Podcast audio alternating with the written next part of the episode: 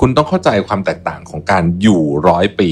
กับอยู่ร้อยปีแบบสุขภาพดี ต่างกันเยอะมากนะครับเราไม่ต้องการอยู่นาน แต่เราต้องการที่จะมีเขาเรียกว่า healthy years เนี่ยนานที่สุด อันนี้คือคอนเซปต์ของหนังสือดังนั้นเนี่ยหนังสือเล่มนี้จึงพูดถึงประเด็นว่าเราจะทำยังไงในโลกปัจจุบันนี้นะฮะที่จะทำให้เราเนี่ยมีช่วงเวลาที่สุขภาพร่างกายแข็งแรงเนี่ยนานที่สุดเท่าที่จะเป็นไปได้นะครับ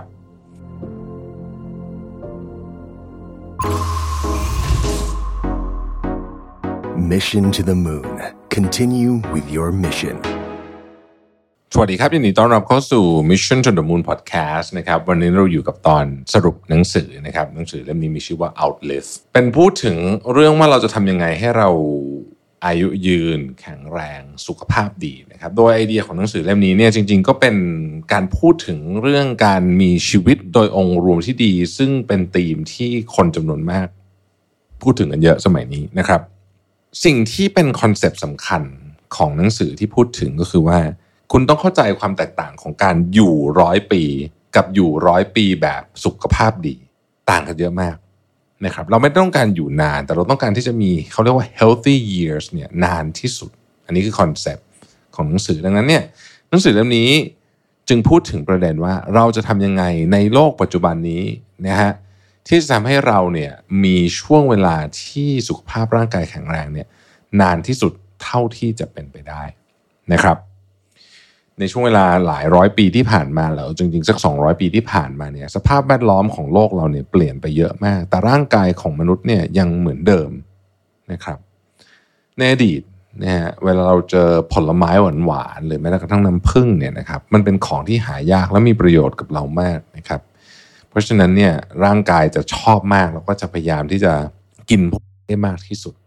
แต่โลกปัจจุบันนี้มันไม่ใช่แบบนั้นอีกแล้ว ความหวานเป็นสิ่งที่เราเจอได้ตลอดเวลา แล้วก็ทำให้เรากินความหวาน ไม่ใช่ความหวานในรูปแบบของน้ำตาลและอื่นๆเนี่ยมากจนเกินไปนะครับ เราอยู่ในโลกที่อาหารถูกแปรรูปแบบมโหฬารนะฮะซึ่งร่างกายเราไม่รู้จักอาหารพวกนี้เลย ในอดีตที่ผ่านมาเนี่ยเรากินผลไม้แล้วก็กินผลไม้ เรากินเนื้อเรากินเนื้อ เรากินธัญพืชเราก็กินธัญพืชนะครับ อะไรมาแบบไหน เราก็กินแบบนั้นนะครับ อาหารหนึ่งที่ผมชอบกินมากแล้วผมรู้สึกว่ามันเป็นของที่แบบ แทบจะไม่มีอะไร คือผมคิดว่าวิธีการทำอาหารชนิดนี้คือสตูเนี่ยนะเมื่อสักสองสามร้อยปีที่แล้วกับปัจจุบันนี้คงไม่ได้แตกต่างกันมากเพราะว่าทุกอย่างที่เขาใส่เข้าไปเนี่ยมันก็คือผักนะฮะน้ำผักเนื้อสัตว์ แค่นี้เองนะครับแต่ว่าอาหารแบบนั้นน่ะมันเหลือน้อยลงเรื่อยๆ ทุกวันนี้เรากินอาหารที่ process ขนมที่ไม่ได้อยู่ในร้านหน้าตาในรูปแบบที่มันเดิมอีกแล้วเนี่ยนะฮะ และต่างของอะไรต่างๆ มากมายที่ถูก process มาแบบมโหฬารเพราะฉะนั้นเนี่ยแค่เรื่องนี้เรื่องเดียวเนี่ยนะครับก็ไม่ดีต่อสุขภาพเราแล้ว ไม่รวมถึงว่าชีวิตทุกวันนี้เนี่ยทำให้เรามีความเครียดมากขึ้น ความกังวลมากขึ้น คุณภาพการนอนน้อยลงนะครับเราก็เราอยู่ในโลกที่แปลกมากจริง ๆ และโลกที่แปลกนี้เนี่ยไม่ค่อยเป็นคุณกับเราสักเท่าไหร่ในเชิงของการมีคุณภาพชีวิตที่เป็น health span ที่ยาวนานนะครับ แน่นอนครับ มนุษย์อายุยืนขึ้นแน่นอน มนุษย์อายุยืนขึ้นแน่นอนนะครับ เรามียาปฏิชีวนะนะครับ เรามีสมัยก่อนเนี่ยคุณเป็นแผลเนี่ยตายได้นะฮะติดเชื้อตายเดี๋ยวนี้ไม่ไม่เป็นละใช่ไหมเรามีอัตราการรอดของทารกในประเทศที่พัฒนาแล้วเนี่ย 99.8%นะฮะ สมัยก่อนเนี่ยเด็กทารกเกิดนี่ตายกันแบบ10คนตายสามอะไรเงี้ยนะสมัยก่อนนะฮะเดี๋ยวนี้คือไม่มีอย่างนั้นแล้วแม้แต่กระทั่งประเทศที่ยากจนก็ไม่ได้เป็นอย่างนั้นอีกแล้วนะครับเพราะฉะนั้นตาการอยู่รอดของมนุษย์เนี่ยสูงขึ้นเยอะแต่คำถามคืออยู่รอดแล้วสุขภาพดีหรือเปล่าคำตอบคือไม่ค่อยดีเท่าไหร่ปัจจุบันนี้คนที่โรคที่ทำร้ายมนุษย์มากที่สุดนะไม่ไม่ไม่ใช่โรคที่แบบเป็นโรคระบาดหรืออะไรเงี้ยแต่มันคือโรคที่ทำเองเราทำเองนะ NCD นะฮะ บาหวาน ความดันหัวใจนะครับ หรือแม้กระทั่งโรคทางสมองเนี่ยหลังๆก็เริ่มมีงานวิจัยจำนวนมากที่บอกว่ามันมาจากพฤติกรรมของเรานี่แหละ การเคลื่อนตัวน้อยนั่งทั้งวันนะฮะนั่งจ้องจอคอมออกกำลังกายน้อยเกินไป นอนน้อยเกินไป กินเยอะเกินไป กินอาหารที่ไม่มีประโยชน์ แล้วก็มีความสัมพันธ์กับบุคคลรอบข้างที่ไม่ดีเหงา เศร้า เครียดกังวล เปรียบเทียบกับคนอื่นโซเชียลมีเดียและอื่น ทั้งหมดทั้งมวลนี้เนี่ยไม่ดีกับเราเลยนะครับเพราะฉะนั้นหนังสือเล่มนี้พยายามจะบอกว่าเฮ้ยคุณต้องกลับมามองเรื่องนี้ใหม่ ประเด็นแรกที่พูดถึงหนังสือเล่มนี้คือเรื่องของการออกกำลังกาย ผมเป็นคนที่ไม่ออกกำลังกายสมัยก่อน แล้วผมก็ออกกำลังกายหนัก แล้วก็ตอนนี้ก็อยู่ในช่วงที่คิดว่าอาจจะออกน้อยไปนิดหนึ่งแต่ก็ออกเกือบทุกวัน ผมผมได้ข้อสรุปอย่างหนึ่งนะฮะซึ่งเขาอาจจะไม่ได้เขียนหนังสือเล่มนี้แต่ผมคิดว่ามันประมาณนี้ก็คือว่า มนุษย์เราเนี่ยมีสองประเภท ประเภทที่ออกกำลังกายเป็นเป็นเหมือนกิจวัตรอย่างหนึ่งของชีวิตอะเป็นส่วนหนึ่งของชีวิตเหมือนแปลงฟันนะฮะกับคนที่ออกกำลังกายเป็นอีเวนต์หมายถึงว่าเป็นคือคือต้องต้องมีเหตุการณ์ถึงถึงทำนะครับ แน่นอนว่าพวกออกกำลังกายเป็นส่วนหนึ่งของชีวิตเนี่ย มีคุณภาพชีวิตที่ดีกว่า เรารู้อยู่แล้วว่าการออกกำลังกายอย่างสม่ำเสมอเนี่ยนะครับ ช่วยให้เรา อายุยืนขึ้นช่วยทุกอย่างอะแต่แต่สิ่งที่เราอาจจะไม่ค่อยรู้คือว่าการออกกำลังกายแม้เพียงเล็กน้อยนะฮะก็สร้างความแตกต่างที่ใหญ่หลวงได้แล้วนะครับเวลาเราออกกำลังกายเนี่ยนะครับ สมองเราจะสร้างสิ่งหนึ่งที่เรียกว่า BDNF brain derived neurotropic factor นะฮะซึ่งอันเนี้ยช่วยเรื่องความจำนะครับ และผมเคยจำได้ผมเคยเล่าหนังสือเล่มหนึ่งที่พูดถึงเรื่องการออกกำลังกายและอาหารที่มันเชื่อมโยงกับโรคทางสมอง นะฮะเพราะฉะนั้นเนี่ยการออกกำลังกายเนี่ยเป็นเหมือนเขาใช้คำว่าเป็นเหมือน magic potion เป็นของวิเศษที่ทำให้คุณเนี่ยอยู่นานขึ้นนะครับ มีชีวิตที่ดีขึ้นนะมีสุขภาพที่ดีขึ้นนะครับ แล้วก็ถ้าเกิดว่าคุณทำมันแบบเป็นเหมือนกับคุณแปรงฟันเนี่ยนะฮะคุณจะสามารถออกกำลังกายไปได้จนกระทั่งคุณอายุร้อยหนึ่งพี่คุณออกกำลังกายสัปดาห์ละ 90 นาที ซึ่งคือน้อยมากนะฮะสัปดาห์ละ 90 นาทีเนี่ยน้อยมากเนี่ยคุณลดโอกาสการตาย จากโรคทุกโรคเนี่ยได้14เปอร์เซ็นต์นะฮะอันนี้เขาบอกว่าในคำแนะนำของถือเนี่ยผมชอบนะเขาบอกว่าคุณคุณเตรียมการออกกำลังกายที่คุณชอบเนี่ย ไว้สักประมาณ10อย่างนะฮะคือ10อย่างที่คุณสามารถทำได้ง่าย ๆ เนี่ย แล้วคุณจะออกกำลังกายเป็นนิสัยนะครับสำหรับคนที่ทำดีอยู่แล้วทำต่อไปนะครับ ดีมาก ๆ นะฮะสำหรับคนที่รู้ว่าต้องทำแต่ไม่ได้ทำเนี่ย นะครับผมคิดว่าคำแนะนำนี้เป็นคำแนะนำที่ดี ให้คุณมีของสักสิบอย่างอยู่ในมือ คุณเพื่อให้คุณเลือกได้ว่าวันนี้คุณจะออกกำลังกายยังไงดีนะครับ อย่างวันนี้วันนี้ที่อัดอัดพอดแคสต์เนี่ยนะฮะผมเพิ่งกลับจากต่างประเทศจากกลับจากญี่ปุ่นใช่ไหมเพิ่งกลับเมื่อคืนนะฮะเราเมื่อคืนก็วุ่นวายกว่าจะเครื่องกว่าจะลงนอนตีสองเนี่ยตื่นมาตอนเช้าแบบนอนได้ไม่กี่ชั่วโมงนะเพราะมันมันตื่นแล้วอะก็ยังไม่ได้รู้สึกเฟรชมากนะครับ ก็เลยไปเดินนะ ไปเดินตากวันนี้อากาศดีด้วยกรุงเทพนะไปเดินเดินตากแดดชั่วโมงหนึ่งนะครับ ไม่ได้เป็นการออกกำลังกายเลยที่หนักเลย แต่ก็ถือว่าโอเคแหละนะฮะการออกกำลังกายเนี่ยนะครับเรามองถึง three dimensions มี dimension สามอันที่อยากจะพูดคุยกันในวันนี้นะครับ dimension แรกเนี่ยเราเรียกว่า aerobic endurance and efficiency aerobic endurance and efficiency เนี่ยนะครับ ก็ อาจจะแบ่งลงไปได้อีกเป็น 2 ส่วนใหญ่ๆนะครับส่วนที่1เนี่ยเราเรียกว่าเป็นการ train ที่โซน 2 เป็น cardio โซน2นะครับอันนี้อันนี้อันนี้ช่วยเรื่องของเรื่องของหัวใจเรื่องของนู่นเนี่ยไอเบสิกเนี่ยนะฮะช่วยนะครับ โซน 2 ก็คือว่าคุณก็ต้องรู้ก่อนว่าหัวใจคุณเนี่ยเต้นสูงสุดในวัยของคุณเนี่ยอายุเท่าไหร่สมมติคุณอายุ50นะฮะ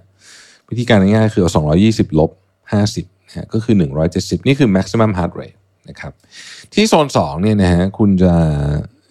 หัวใจคุณจะเต้นอยู่ประมาณ60ถึง70%ที่โซน2เนี่ย ถ้าเกิดว่าใครไม่ได้ใส่นาฬิกานะฮะง่าย ๆ คือว่าคุณยังพูดรู้เรื่องนะฮะคือคือยังสามารถพูดพูดกับคนอื่นรู้เรื่องนะครับ สมมุติว่าคุณ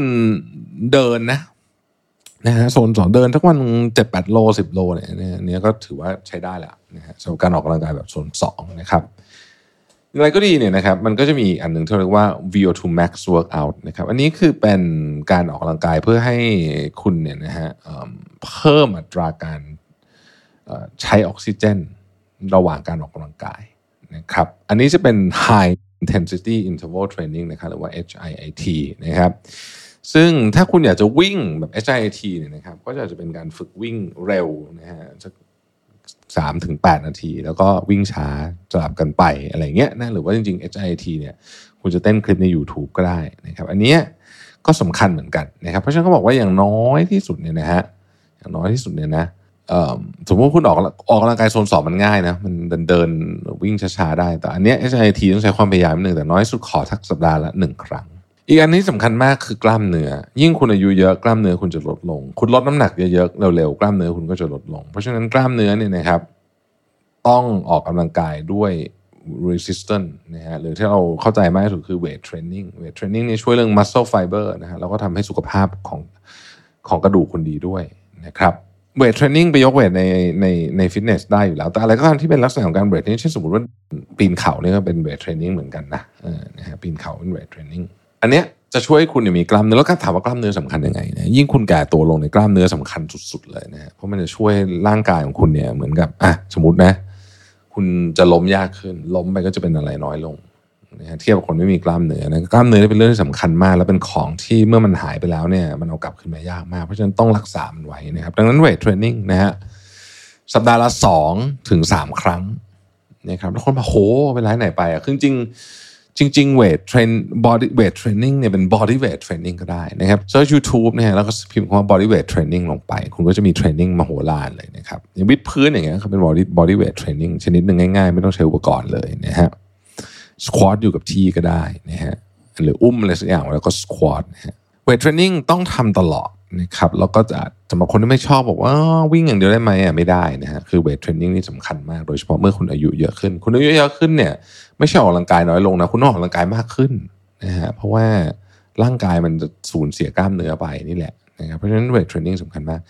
stability คืออันสุดท้ายนะครับ stability เนี่ยจะเป็นลักษณะของการ control ร่างกายจัดระเบียบร่างกายนะครับซึ่งเอาจริงอะง่ายสุดก็คือพวกตระกูลพิลาทิสนะครับโยคะ นะฮะหรือจริงๆเนี่ยคุณฝึกก็ได้ยืนขาเดียวให้ได้นานๆนะฮะอะไรแบบเนี้ยนะฮะก็จะเป็นเรื่องของ stability ความยืดหยุ่นนะครับมันจะมีแอปพลิเคชันหนึ่งแนะนำเลยนะ ไปลองโหลดมาเล่นกันดูนะครับ ในโทรศัพท์มือถือนะฮะมันเอาไว้ฝึกยืดตัวฮะคือสำหรับคนที่แบบ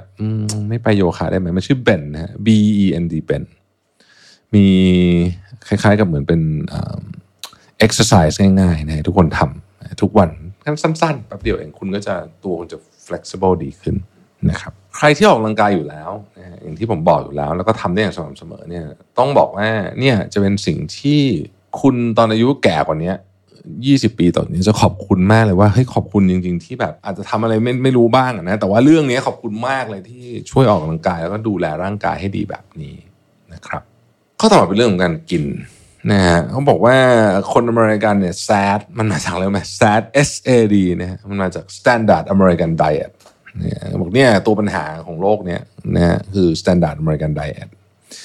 Standard American Diet เนี่ยนะครับเต็มไปด้วยน้ำตาลเนี่ยเต็มไปด้วยแป้งขัดขาวเนี่ยเต็มไปด้วยน้ำมันที่ถูกผ่านกระบวนการเต็มไปด้วยอาหารทุกกระบวนการนะฮะซึ่งทำให้คุณอิ่มยาก หิวง่ายและสุขภาพแย่มากๆนะครับกระตุ้นอินซูลินให้เป็น roller coaster ทำให้คุณไม่มีสมาธิทำให้คุณอยากกลับมากินของอ้วนๆอีก คุณลองไปดูอาหารเช้าแบบอเมริกันเนี่ยอาหารเช้าอเมริกันนี่สุดแสนจะเราเราเห็นภาพอาหารเช้าอย่างนั้นมาตลอด จริง ๆ มันเป็นอาหารเช้าที่แย่มากๆนะครับเบคอนแพนเค้กไข่น้ำส้ม แม้กระทั่งน้ำส้มที่ดูเหมือนจะดูดีที่สุดแล้วเนี่ยน้ำส้มนี่คือน้ำตาลเยอะมากๆนะฮะ เนี่ยคือภาพของอาหารมาตลอด มันถูกใส่โดยสื่อโดยนู่นโดยนี่นะครับ แล้วคนก็เหมือนกับเข้าใจเอาเองว่าอาหารเช้าแบบนี้คืออาหารเช้าที่ดีซีเรียลโอ้โหนี่คือตัวแสบทั้งนั้นเลย เพราะฉะนั้นเนี่ยเราต้องเปลี่ยนวิธีคิดครับว่าเราต้องเข้าใจก่อนว่าอาหารที่ดีเนี่ยคืออาหารอะไรนะฮะอาหารที่ดีคืออาหารอะไรหนึ่งคือเป็นอาหารที่มีโปรตีนถึงโปรตีนเป็นของที่ถูกยกขึ้นมาเป็นอันดับแรกเพราะว่าโปรตีนเป็นเรื่องสำคัญที่สุด ถ้าคุณอยาก กล้าสร้างกล้ามเนื้อไม่ให้กล้ามเนื้อคุณถดถอยอยากลดน้ำหนักอยากอะไรก็แล้วแต่เนี่ย คุณต้องกินโปรตีนให้พอนะครับ คุณต้องกินโปรตีนให้พอ ถ้าคุณจะสร้างกล้ามเนื้อต้องการกล้ามเนื้อสวยๆเนี่ย 2.2 กรัมต่อกิโลโปรตีนนะ แต่ถ้าไม่ถ้าอยู่ในโหมดแค่ maintain อาจจะ 1.5 1.7 ก็ได้ ผมไม่ใช่นักโภชนาการที่ผมฟังจากเทรนเนอร์มาอีกทีต้อง disclaimer ไว้ก่อนนะฮะหวังว่าเทรนเนอร์ผมจะพูดถูก โปรตีน คุณภาพดี ก็คือโปรตีนที่ค่อนข้างลีนมาจากสัตว์จริง ๆ ไม่ได้เป็นเวโปรตีน ไม่ได้โปรตีนที่แปลรูปแล้ว นมที่เป็นไฮโปรตีนทั้งหมดในตลาดส่วนใหญ่ใส่โปรตีนแปรรูปทั้งสิ้น คุณไม่คุณต้องเข้าใจคุณลงกระปุกหนึ่งเฮ้ยโปรตีน 25 กรัมส่วนใหญ่คือใส่เว ไม่ใส่เวก็ใส่อย่างอื่นนะฮะถามว่ากินได้ไหมกินได้ แต่ว่าโปรตีนจากอกไก่ไข่ไก่จากเนื้อวัวแบบนี้ดีกว่าแน่ ๆอยู่แล้ว นะครับเพราะฉะนั้นถ้ากินแบบนั้นแล้วพอก็คือโอเค แต่ถ้าไม่พอจริงๆก็กินซะนะครับ กินโปรตีนชงๆก็ได้นะฮะส่วนตัวผมก็บางวันก็กินเพราะมันมันมันมันไม่มีโอกาสนะที่จะได้กินโปรตีนพอนะครับ ทีนี้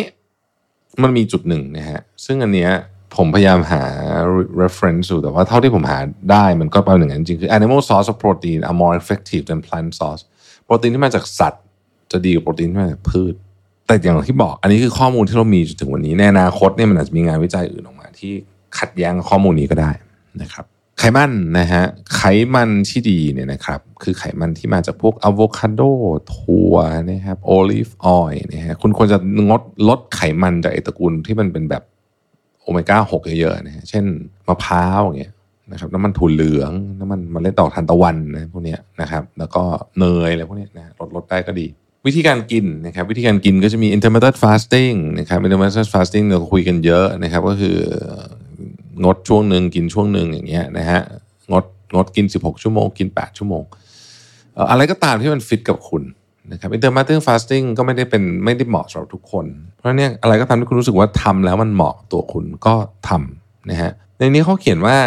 วิธีการไดเอทและวิธีการออกกำลังกายเหมือนกันเลยคือว่า นะคุณไม่จำเป็นจะต้องเรียนแบบใครเอาอะไรก็ตามที่มันฟิตกับคุณอะเหมาะสมกับคุณเนี่ยนะครับ ก็ดีแล้วนะฮะทำอะไรก็ได้ที่มันทำแล้วทำได้อย่างต่อเนื่องยาวนาน นี่คือโก สิ่งที่น่าสนใจอีกอันหนึ่งเกี่ยวกับเรื่องนี้ก็คือว่า ผมมีคน inbox เข้ามานะแล้วผมคิดว่าเออมันเป็นเรื่องจริง อาจจะจะจริงกับประเทศไทยมากก็คือ อาหารที่ดีต่อสุขภาพที่เมืองไทยแพงกว่าอาหารทั่วไปจริงหรือไม่คำตอบคือ จริง โดยทั่วไปอะจริง จริงอยู่คุณสามารถเดินเข้าร้านสะดวกซื้อแล้วก็ซื้ออาหารที่มันดีต่อสุขภาพกินได้เหมือนกัน แต่ว่ามันมันได้เป็นครั้งเป็นคราว เพราะว่ามันไม่อร่อยนะฮะอาหารที่ดีต่อสุขภาพแล้วอร่อยด้วยเนี่ย มักจะค่อนข้างแพงคงไม่ใช่วัตถุประสงค์ของการเล่าหนังสือวันนี้ที่จะบอกว่าจะทำยังไงกับเรื่องแพง แต่แค่บอกเจอมันแพงนะฮะถ้าเกิดว่า คนที่รับผิดชอบเรื่องนี้ อยากจะให้ประชาชนมีคุณภาพดีขึ้นเนี่ยนะฮะการเข้าถึงอาหารคุณภาพดีดีต่อสุขภาพที่ราคาจับต้องได้ ผมคิดว่าก็เป็นอีกหนึ่งเรื่องสำคัญนะครับ อีกประเด็นหนึ่งคือเรื่องการนอนเนี่ยโอ้เรื่องนี้ก็คือทุกคนก็พอทราบอีกเช่นกัน การนอนเนี่ยนะครับ ทุกๆหนึ่งชั่วโมงที่หายไปนะฮะจากการนอนที่เหมาะสมเนี่ยทำให้คุณมีโอกาสเสียชีวิตก่อนวัยควรได้ประมาณ 10%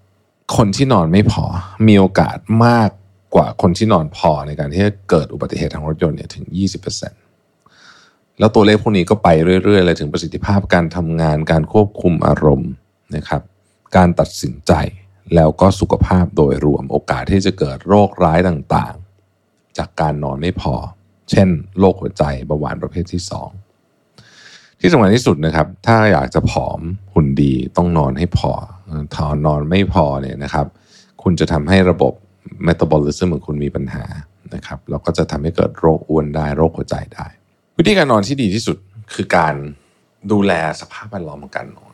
แล้วก็การมีนิสัยการนอนที่ดีนะครับ ข้อที่หนึ่งเป็นเวลาไม่นานที่มนุษย์เราโดนบอมบาดหรือว่าโดนถล่มโดยแสงสีฟ้าครับสมัยก่อนเราไม่มีแสงสีฟ้าเนาะ ฉะนั้นเราก็ต้องรู้ว่าแสงสีฟ้านี่มันไม่ดีมันทำกระตุ้นสมองเราให้ตื่น ก็งดใช้โทรศัพท์มือถือและหน้าจอก่อนประมาณสักหนึ่งชั่วโมงนะครับ ห้องนอนของคุณเนี่ยควรจะเย็นนะครับอุณหภูมิคือ 65 องศาฟาเรนไฮต์หรือประมาณ 18 องศาเซลเซียส ค่อนข้างเย็น แล้วผมก็เห็นด้วยว่าอากาศเย็นช่วยมากนะครับ ล่าสุดเนี่ยไปนอนที่ญี่ปุ่นแล้วมันมีที่มันร้อนมากคือคือโรงแรมเปิดหน้าต่างไม่ได้ แล้วมันก็แอร์มันก็ไม่เย็นอะไรเงี้ยนะฮะ ก็นอนไม่หลับอะคือคือหลับอะมันก็ตื่นหลับก็ตื่นมันร้อนนะฮะเพราะฉะนั้นอุณหภูมิ 18 องศาดี พยายามทำให้ห้องนอนของคุณเนี่ยมืดที่สุดเท่าที่จะเป็นไปได้นะครับใช้ผ้าม่านสองชั้น หรือถ้าเกิดคิดแล้วไม่ออกจริงเอาที่ปิดตามาก็ได้ประหยัดสุดละนะฮะผมก็ใช้ที่ปิดตาแหละเพราะว่าบางทีมันขี้เกียจไปยุ่งกับหน้าตรงหน้าต่างผ้าม่านใช้ที่ปิดตานะครับเขานอนตรงเวลานะครับแล้วก็นั่งสมาธินั่งสมาธิวิธีการ wind down หรือว่าการ เหมือนกับทำให้สมองคุณมันปิดชัดดาวเร็วง่ายที่สุดนะครับ ยิ่งถ้าคุณเป็นคนที่ต้องใช้ประสิทธิภาพของร่างกายและสมองเยอะอย่างเช่นนักบาสระบองเจมส์นะฮะยอดนักบาสเขาบอกว่า การนอนเนี่ยเกี่ยวข้องกับฝีมือการเล่นของเขามาก เพราะฉะนั้นเขาจะนอน 12 ชั่วโมง ด้วยเตียงและหมอนและอะไรที่ถูกออกแบบมาอย่างดีที่สุดเพื่อการนอนที่ดีนะครับเขาเขาซีเรียสมากเรื่องการนอนเขาบอกว่ายิ่งนอนเยอะเนี่ยผลการแข่งขันเขาจะดีขึ้นไปด้วย เรื่องสุดท้ายเป็นเรื่องของสุขภาพจิตนะฮะอันนี้ก็เช่นเดียวกันคล้ายๆออกกำลังกายคล้ายๆนอนคล้ายๆแล้วมันคือนิสัยนะครับนิสัยการทำให้สุขภาพจิตของคุณดีมีอะไรบ้างหนึ่งมองโลกในแง่บวกสองลดการดินทาว่าร้ายผู้คนนะครับสามให้ความสำคัญกับเรื่องเล็กๆ น้อยๆ ความสัมพันธ์เล็กๆ น้อยๆ กับผู้คนรอบข้าง เช่น พูดกับคนให้เพราะขึ้นนะครับอันนั้นเป็นเรื่องของเบสิกลึกลงไปกว่านั้นก็คือว่า คุณสามารถที่จะควบคุมอารมณ์ได้มากแค่ไหน เราเรียกว่า emotional regulations นะครับคุณเป็นคนน่ารักไหมเวลาอยู่คนอื่น interpersonal effectiveness คุณสามารถจัดการความเครียดความต้องการกิลงกิเลสของตัวเองได้ดีแค่ไหนนะฮะ self management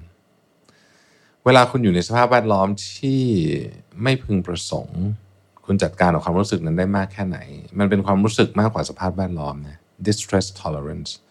ทั้งหมดทั้งมวลนี้เนี่ยนะครับถ้าคุณจัดการได้ดีนะฮะคุณก็จะเป็นคนที่มีสุขภาพทางอารมณ์ที่ดี เชื่อมโยงกันด้วย mindfulness นี่แหละนะครับ mindfulness การรู้ตัวกันมีสติรู้ตัวนะครับนอกเหนือไปจากนั้นใครก็ตามที่สามารถที่จะสะท้อนความคิดของตัวเองออกมาได้นะครับเข้าใจว่าตัวเองอยู่ตรงนี้เพราะอะไรใครเป็นคนที่ทำให้เรารู้สึกดีไม่ดียังไงนะครับ เรามีความเชื่อมโยงกับอารมณ์ยังไงบ้างนะฮะเรามีกระบวนการในการฮิลตัวเองยังไงบ้าง นะครับ การที่คุณจะมีความเรียกว่าเป็นหนุ่มสาวไปตลอดเนี่ยยังไปตลอดแล้วมีสุขภาพดีนะครับ ก็คือการที่คุณสามารถจัดการเรื่องคุณภาพชีวิตเรื่องอารมณ์ของคุณให้ได้ emotional health อีกเรื่องที่สำคัญมากคือว่า มนุษย์ที่มีเป้าหมายมีความฝันนะครับมีความอยากจะทำอะไรสักอย่างเนี่ยนะฮะอันเนี้ยช่วยให้สุขภาพจิตของคุณดีขึ้นด้วยนะครับ เขาบอกว่าสามอย่างที่ช่วยมาก ๆ เรื่องของ emotional นะฮะหนึ่งคือใช้เวลากับธรรมชาติเยอะๆสอง mindfulness นะครับ mindfulness เริ่มต้นจากการนั่งสมาธิก่อนนะฮะแต่ว่าจริง ๆ นั่งสมาธิเป็นจุดเริ่มต้นทำเป็นการฝึกให้เรามองเห็น และจับจิตของเราที่มันวิ่งทั้งวันได้ ว่ามันอยู่ตรงไหนทำอะไรอยู่ แล้วก็ journaling เนี่ยดีมาก ๆ นะครับ journaling ด้วยปากกากับกระดาษผมยังยืนยันว่านี่คือ journaling ที่ดีที่สุด สุขภาพกายกับสุขภาพใจมันไปด้วยกันนะอันหนึงพังอีกอันหนึงจะพังไปด้วยนะครับบางทีเราดูแลตัวเองดี แต่ลืมดูแลสุขภาพใจนะฮะสุขภาพกายที่อุตสาห์อุตสาห์ดูแลมาต้องดี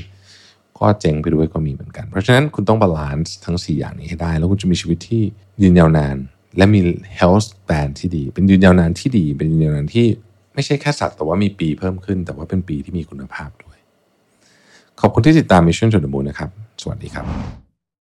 สมัครสมาชิก Mission Club YouTube Membership นะครับราคาเริ่มต้นเพียง 50 บาท มีสิทธิพิเศษมากมาย เฉพาะสมาชิกเท่านั้น กดสมัครอ่านรายละเอียดได้ใต้คลิปเลยนะครับ ขอบคุณครับ Mission to the Moon. Continue with your mission.